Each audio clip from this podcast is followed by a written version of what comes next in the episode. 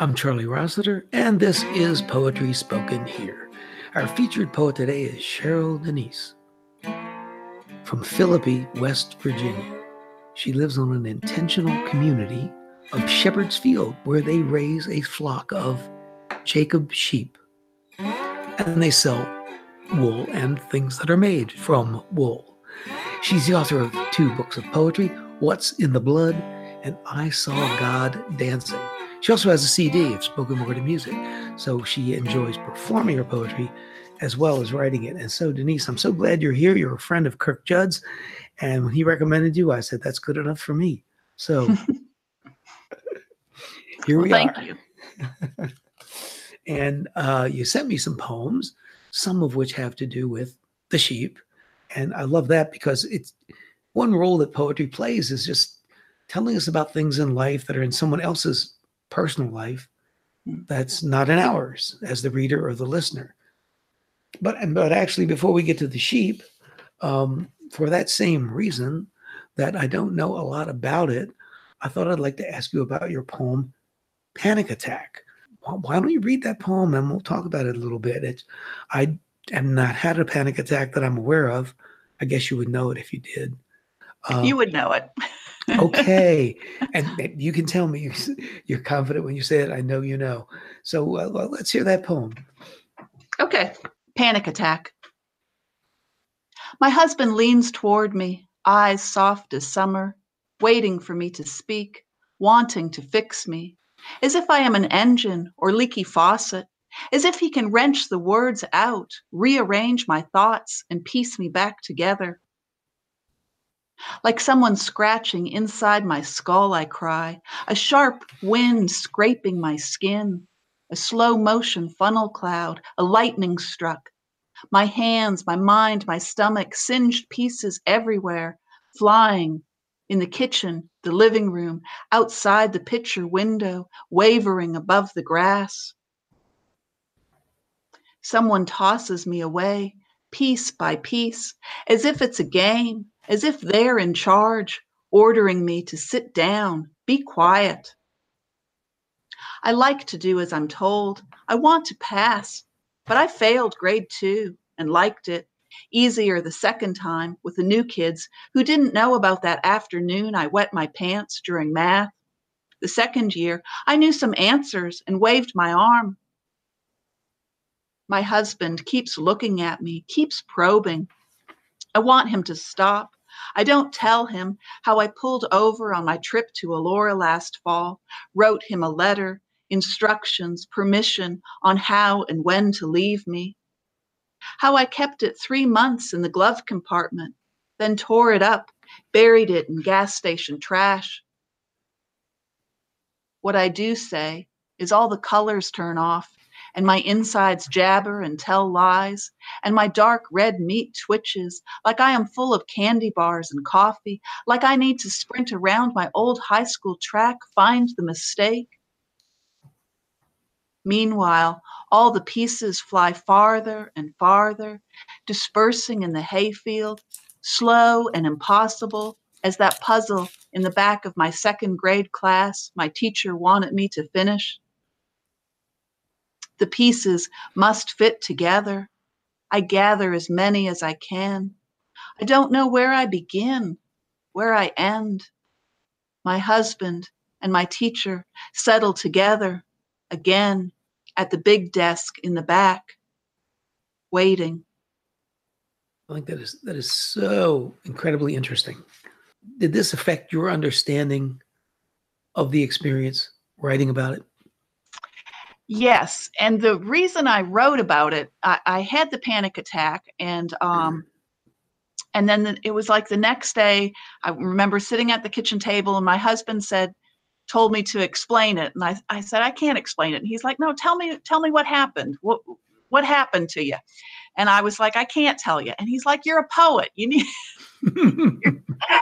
you should be able to tell. And I was so mad at him and he told me I should write about it. And I think it was very helpful and very mm. good. And it was it was a very hard poem for me to write. And I haven't I, I, I'd say I've probably had two panic attacks in my life. Um, so hopefully it it stays that way. Yeah. Um, but um, but writing about it was was very therapeutic and um, yeah. The piece I'm wondering about the various parts of the poem. I don't know that. Could you tell how it came, to you, or is was it too long ago for you to be able to recall that kind of detail? I mean, it, I can see different things where I'm saying if I were trying to do it and experience, and there you've got this someone scratching inside my skull, scraping my skin. Slum, um, I mean, did you sit down and, and and spew out phrases on a page about what it's like, or I don't know? I find it mysterious and very interesting. Yeah, and I'd say that stanza, um, someone scratching inside my skull, a sharp wind scraping my skin, a slow motion funnel cloud, a lightning strike. Those three lines took a long time to figure out. I'd say I'd say that took a long time. I had different metaphors in there that didn't fit. I had lots of metaphors that didn't work together. And I think you don't feel like you're together when you're having a panic attack. So maybe yeah. that was part of it. Um, but it, it did take me it seemed like an extra long time to to write this and work through it. Yeah. Yeah, and that comes through later when when you do bring things when you say that things come back together, so that that's there in the poem. I think, at least I was feeling that way Yeah, while you mhm. were reading it. And yeah, and he's trying to be helpful, but you really wish he would stop. Ano- yes, another- he's trying to be helpful, but I really wish he'd stop talking. Just shut up. you want to just suffer in silence, suffer on your own, and pull somehow try to pull through it. But it goes on. It goes on those those other elements at the end with a the letter in the glove compartment and uh, and and something later too. It was another element like that, like the well, wet in your pants in school. Those two things were like seem like excursions, but I don't know how, how they come in as explanations. It fits, but it's just very interesting. Yeah, and that whole that that letter I wrote and put in the glove compartment. Yeah. I never told him about that, and the first time he heard about that was when I finished this poem. You know, yeah, which was you know, there's just things you don't tell each other. That's right. He's a good guy. He's a good guy. Yeah, sounds like it from the poem. He gets lots of points from uh, his behavior in the poem, I'd say, as as you recall it. You know, so that's really that's really something. That's And I think good. part of the poem too is, you know, a panic attack. I kind of feel like somebody else, you know, is tossing me away. Somebody else is in charge of me. hmm, And I like to do what I'm told. I want to pass. And that just, the part about failing grade two, that just came right back. You know, I failed grade two, but the second time I went through it, I knew things. I could say things. I could answer questions. And I felt good about it. Um, so there was there was something with that grade two that tied into that whole panic attack that um Yeah. those feelings yeah does does a panic attack happen like come on a person um, like immediately, or does one gradually feel kind of funny and then seem fairly immediate like you know something's going wrong and something's happening and things are spinning out of control and, and you know it's happening and then if you kind of if things don't get figured out soon yeah it boom? becomes a full-blown attack yeah Okay. Yeah. Um, interesting. Very, very, very interesting. Extremely interesting. I certainly have never run into a poem about panic attacks. Okay and and all my poetry therapy friends are going to love hearing what you've had to say about it. oh Um, good i, Really? I hope it's helpful to other people hmm yeah. Well, that idea about how how I mean, we tell people right if you write about the experience, it not only helps to inform the audience, of course, for the poem, but but you yourself understand more about what you're writing about yes as you Mhm. try to get it right. yes hmm There's there's that that desire to get it right because it's your experience you want to represent it well. hmm and so that is very very cool that is really very interesting um you want to you want to move on to sheep or uh, whatever what do you want to do Well, why don't I read um, Brother Lawrence and the Sheep? That's a fairly um, new poem. Um, Okay, Actually, great. very new. okay go for it Okay. Brother Lawrence and the Sheep. 8 a.m., I stumble to the barn in my old high school stoner jacket with the missing black buttons. The weeds no one ever seems to pull or hoe or mind sway in the grass, wild as my boss in a temper tantrum. In the warming sunlight, fat boarbees begin to chew holes in the rafters, like the board members who took away Good Friday as a holiday. I swat them with that tennis racket that lies on the hay bale, feel the satisfying thud, watch the stunned bodies in the dirt winding down. I sweep manure from mangers, clatter the feed can, and the flock flows into the barn. They rise, plant their front feet on, in the troughs, throw their heads heavenward, a bleating, starving choir. I tap my metal scoop, raise it like a baton, and sing my old Sunday school song about patience. As choir director, I should commit to the words. It's been years since I sat inside the barn, waiting for a lamb to sniff my legs, cock his head, one ear drooping with the weight of a yellow ear tag, waiting for the ewes to take me in, to plop down almost near and chew their cuds. It's just chores now. I imagine Brother Lawrence hanging his head as he creaks through the weathered walls. Practice the presence of God, he chants. If I could, doing dishes, you can, tending sheep. But I'm no monk, I retort. Unlike you, I have a real job with a boss who doesn't give a shit about poetry or barns, let alone my soul. And I'm late. I hurry back to the house. Larry, one step behind, recites a homily on holy habits. I plug my ears, dress, eat. Larry shakes his head as I zoom down the lane. God is everywhere he heralds over the fence. It'd make the day easier if you'd start by saying hello. I like that he moves from uh, Brother Lawrence to Larry. Yeah. Brother Lawrence is a good guy. I think he'd let me call him Larry. yeah, it's just it's just cool moving it to that to that colloquial thing. Now, one thing I was surprised by, I, I when I read you're in an intentional community, I figured there wouldn't be a boss that it was some kind of you know egalitarian uh, whatever. Oh yeah, the boss is mm. uh, we we don't farm to make we don't make money on the farm, so I have another job and have oh, a boss. So it's okay. not the yeah. So everybody in the tensional community has other jobs. We just yeah, have a small flock of sheep, and and that's our yeah. hobby thing. But okay. yeah, we don't we don't irk our living from it. We're not that good. it's like it's like having poetry in a day job, huh? Okay. Yes, yes. Sheep in a day job. yeah, you need sheep, poetry, and a day job. That's it for a full life. this this is uh, another one where you know if if a person had never been around this kind of environment, just thinking about the details of what what it takes to uh, to have sheep, I suppose you could say, you know, mm-hmm. uh, the various things you've got to get up and do out there in the barn to make it all happen. Um, I, I, love poetry as, as cultural transmitter and, and just telling us about the various niches of life that we would never know. Is, is this the one, what, where was the, there was one poem where this one sheep wouldn't, wouldn't go in, like go in the barn for you, but the other person came along and it just hopped right in. Now that was, that was rather, that's, that's rather interesting. Um, is that really true? Yes, yes, that poem was totally true. The the two sheep got out and I couldn't get them back in and I called the neighbor lady, she was home, and they went right in for her, but they wouldn't for me. Is there did you develop a hypothesis about that or is it just a mystery of nature? It's just a mystery.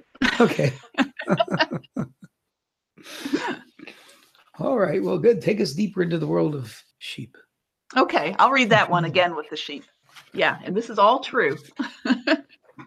again, that's the idea when we get the first person account and you say, well, you couldn't make it up.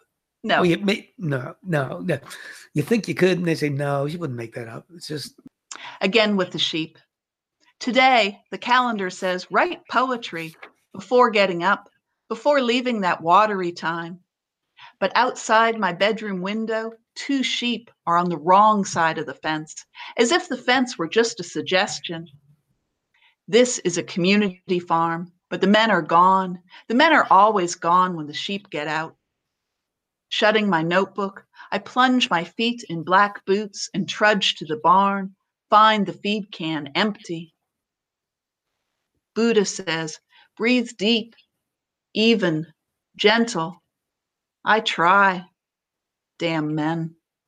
I shake a small bribe in a yellow bucket, yell, Sarah, Sarah. I call every you Sarah. After that good one, that Suffolk, who went to market years ago, she ate from our hands, led the flock where we said. Again, I jostle the feed, and the two impudent ewes fling up their faces and take off bleeding, chasing me to the barn. But at the open door, they stop. Understanding the trick, they stomp, turn, dirty wool balls bound down the field. Panting, I phone Manette. Sheep, out, tried, can't. She comes in her magical calm, and the ewes, as if deciding she is the good shepherd, trot into the barn behind her. With that done, we walk the fence line, search for holes, tufts of pulled wool on barbed wire. I apologize for interrupting her mourning. She laughs. It is what it is. Her mantra for anything that goes awry. Unable to leave, I sit watching the flock, and they watch me. I am dissolving in the thick black lines of their pupils. With hard yellow teeth, they yank clumps of grass. Jaws jut side to side. They baa as if their mouths are full of marbles, as if to say, We are content and intend to stay. With that, they send me home. It's a great story. and I was so mad at them because I was supposed to write poetry that day and they didn't let me, but I got a I got a poem out of it anyway. Yeah, that's okay. right, right, right, right. hey, do you have any particular poets who inspire you? Yeah, well, like you said in the Kirk Judd, um, he really changed the way um, I thought about poetry and how poetry um, could be written. And he has that one pe- that poem, um, oh, about my people was music. And I remember hearing that and thinking, oh, his people sound so wonderful and so exciting and um, um, and all that. And I thought, you know, to myself, oh, my people are so oh boring and dull and quiet and i wrote a response poem um, to that at one point and that's always fun writing a response poem and then and then yeah. in my response poem i realized i love my people my people are just different than kirk's people um, but and i also love um oh gregory orr um, he's a wonderful poet um, and if you go way back reading rumi um, rumi just mm-hmm. makes you happy yeah um, yeah, so he he's a good guy to have around. Yep. Yeah. Yeah, there was, there was you know, I was thinking the response poem. That's a really good idea. Like, uh, my people was out of tune or something. Yeah. my people got cut from band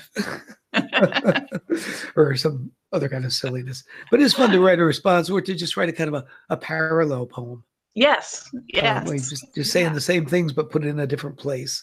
Yep. Take an ur- mm-hmm. urban thing and put it in the country or country and put it in the city mm-hmm. or, or whatever it might be.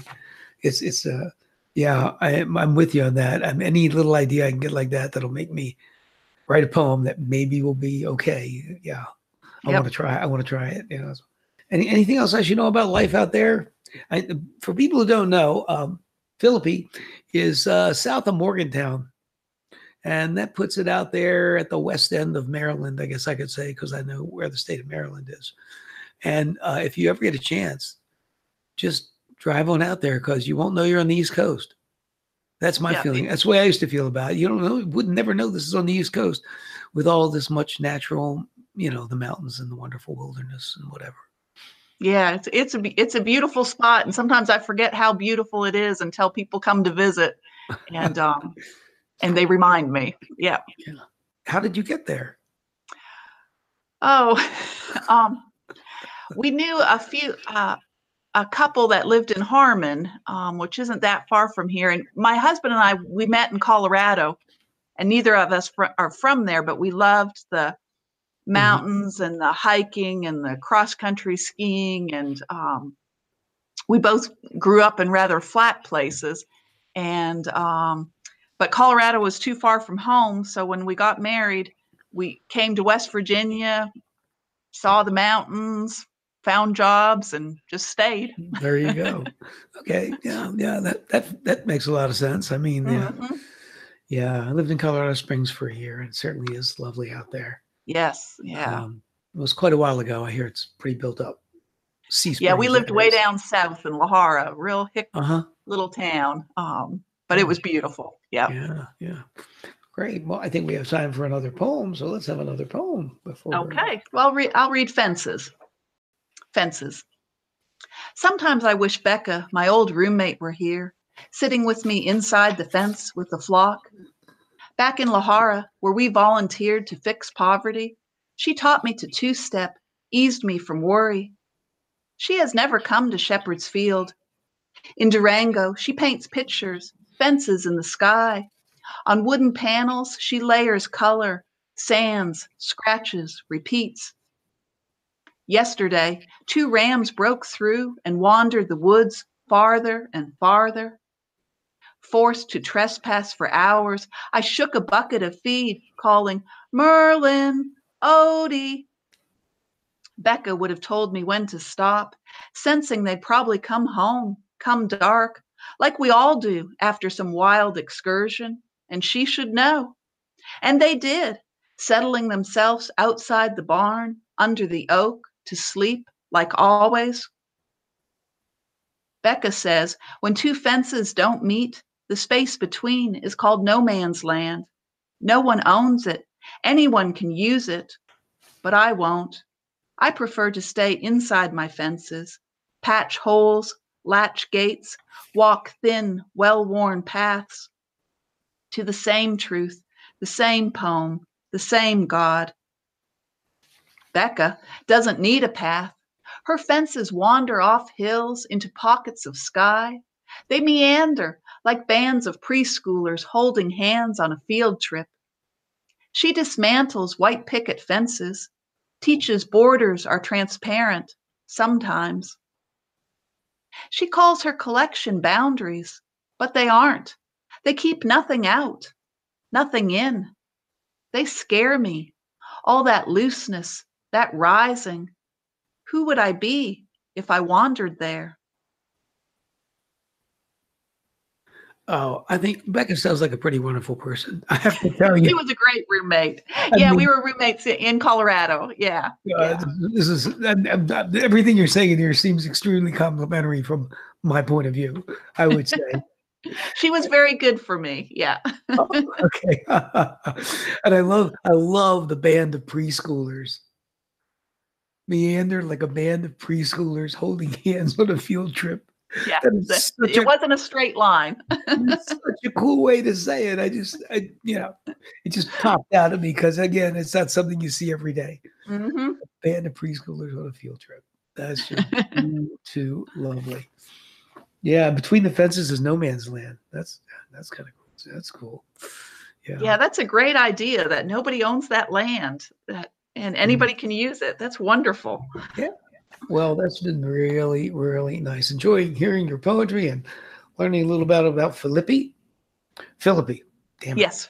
learning a little bit about Philippi. Philippi. Yes. You got it. In Western West Virginia. I guess I could safely say that's accurate enough. I'm Charlie Rossiter. You've been listening to Poetry Spoken here, and we've been visiting with Cheryl Denise, reading her poems. Thanks, Charlie.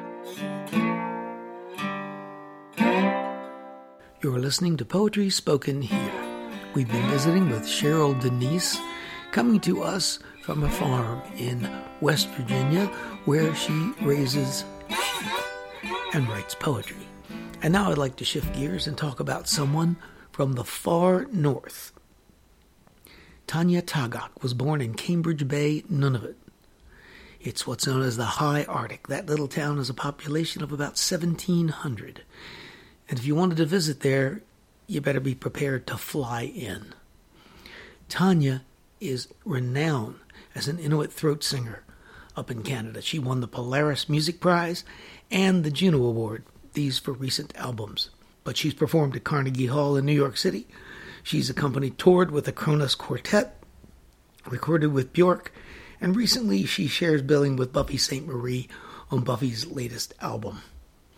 The reason she's being talked about here today is because she has a new book, her first book called Split Tooth, which is a blend of fiction, memoir, dream, fantasy, and poetry, culled from 20 years of journal writing.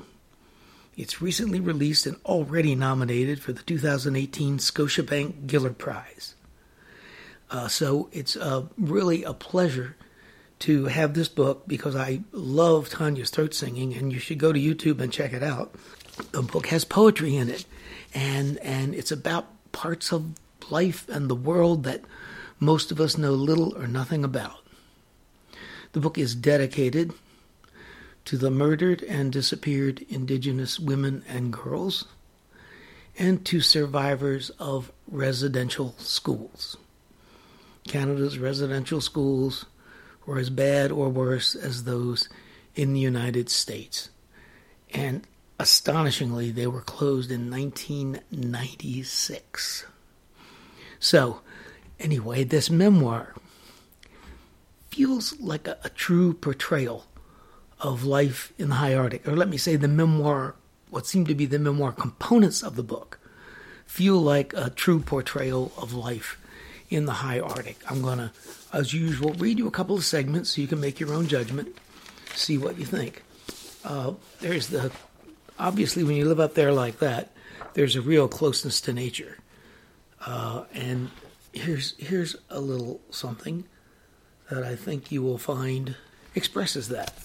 Spring, you know, smells unleashed from the spring thaw lift us into a frenzied desperation for movement. The air is so clean you can smell the difference between smooth rock and jagged. You can smell water running over shale. Lichen smells sweet. The green lichen smells different from black. In the spring, you smell last fall's death and this year's growth, as the elder lichen shows the young how to grow. The freeze traps life and stops time. The thaw releases it. And uh, another little piece I'd like to share with you. This is when Tanya, uh, the character anyway, the main character of the book, uh, not can't necessarily say it's Tanya because, as I said, it goes from um, memoir journal to fantasy to dream. But anyway, in this episode, this little thing here, anecdote, the main character is 11 years old and she's out with her little cousin who is seven. And they decide for a little adventure, something to do. They're going to go out across the tundra. And it goes, We decided to try to make it to Nine Mile Lake. It seemed like just a few kilometers from the top of the hill. This is when I learned that on the tundra, everything is much farther than it seems. The treeless expanse lends itself to illusion. We could handle it. The most daunting task was passing the seagulls' nests. There was no going around them. We had to run through the nesting zone.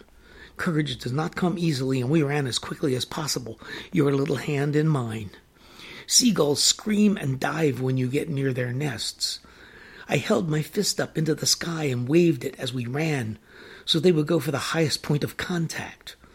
I could feel their beaks pecking through my thin gull gloves. We ran as quickly as we could, even losing a few bags of chips from our precious rations. We were red faced and laughing once we made it through. I'll never forget your sweet little face that day, proud and exhilarated with our accomplishment. I carried your heart in mine. I still do. That detail of raising your fist because you know they'll attack the highest point, uh, that kind of reality. Now, of course, everything is not all sweetness and light up there. And the indigenous community, uh, in fact, Cambridge Bay is, is overwhelmingly indigenous, overwhelmingly Inuit. Uh, but it has the problems that a lot of reservations have, a lot of indigenous communities have with drugs, alcohol, addiction, abuse. And here's here's a segment talking about the negative effects of alcohol. Damn drunks Addiction is anything that feels good in the moment but ultimately makes you feel worse. Or the generation of the psyche that takes shape physically. All our weaknesses add up and become our strongest adversaries. It is fuel for self hatred, insecurity, self pity, and martyrdom. Booze in the belly, hollow of soul, impoverished of morals, out of control. I look forward to the morning when everyone's back to the people I love. A glimpse into the living room reveals ten people in the process of driving away their protectors. This always seems like the goal. Get fucked up enough that the shell of who you are gets cast off, leaving room for who you don't want to be. There are evil beings in the room near the ceiling waiting to take over the drunken bodies. Grudges and frustration slobbering at the chance to return to human form, to violate, to kill, to fornicate. Old spirits conniving and contriving more strife. Fuck this. I get dressed and sneak out of the house. When your body is clear, there's control. When your body is clear, you can choose whom to let in. There is love everywhere. As you can see, Tanya is a powerful de- describer, very in- insightful as well. Here's, here's one more. There's, there's a section of the book in which the character goes out, and this is where you really get into a kind of a fantasy. It made me think of Castaneda dream sequence. Lays down naked on the ice and essentially um, gets it on with the northern lights. And I was thinking, well, if I were a woman and I had a choice of being impregnated by the angel Gabriel or the northern lights, I'd probably go for the northern lights. The northern lights have descended upon me during my spirit journey, fantastical and omnipotent. They're called forth by the exploration, shining brighter and clearer than I ever witnessed. They came down in a mighty and cyclonic display of power mere meters above me. They sound like ancient whales and snapping ice. I'm skipping down a little bit. The light glows too hard. I'm blind. The light shapes itself into long shards and attaches to the surface of my eyes. My nostrils begin to burn as the glow grows down my face and cheeks. I groan as it travels up my nose into my sinus cavities. My ears become plugged and filled. I'm healed with torture. The slitting continues down my belly, lighting up my liver and excavating my bladder. An impossible column of green light simultaneously impales my vagina and anus. My clit explodes. I'm split in two from head to toe as the light from my throat joins the light in my womb and begins to make a giant fluid figure eight in my body. Pain. I'm naked and freezing. My skin almost tears off the ice as I stand up. My clothes are scattered around me. I'm shaking violently. I put on my clothes, stagger home.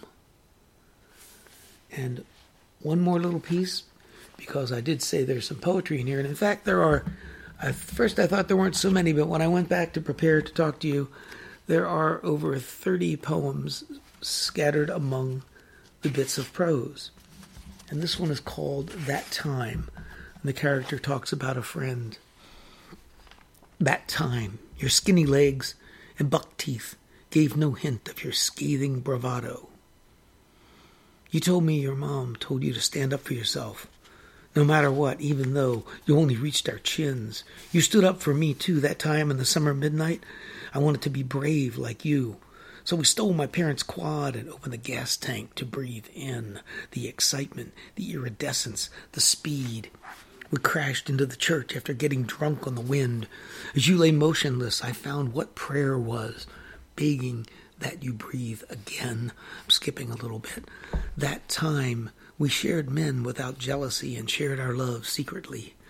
When my time came to protect you, the night he wanted you but you didn't want him back, I threw him down the stairs and finally felt strong enough for you. So, this is Split Tooth I'm reading from by Tanya Tagaq. I'm Charlie Rossiter. This has been Poetry Spoken Here. Be with us again next time to let poetry speak to you.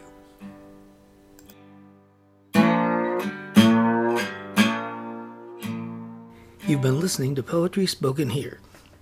I'm Charlie Rossiter, inviting you to join us again next time to let poetry speak to you. Music for today's program was written and performed by Jack Rossiter Munley. And remember, Poetry Spoken Here is more than a podcast.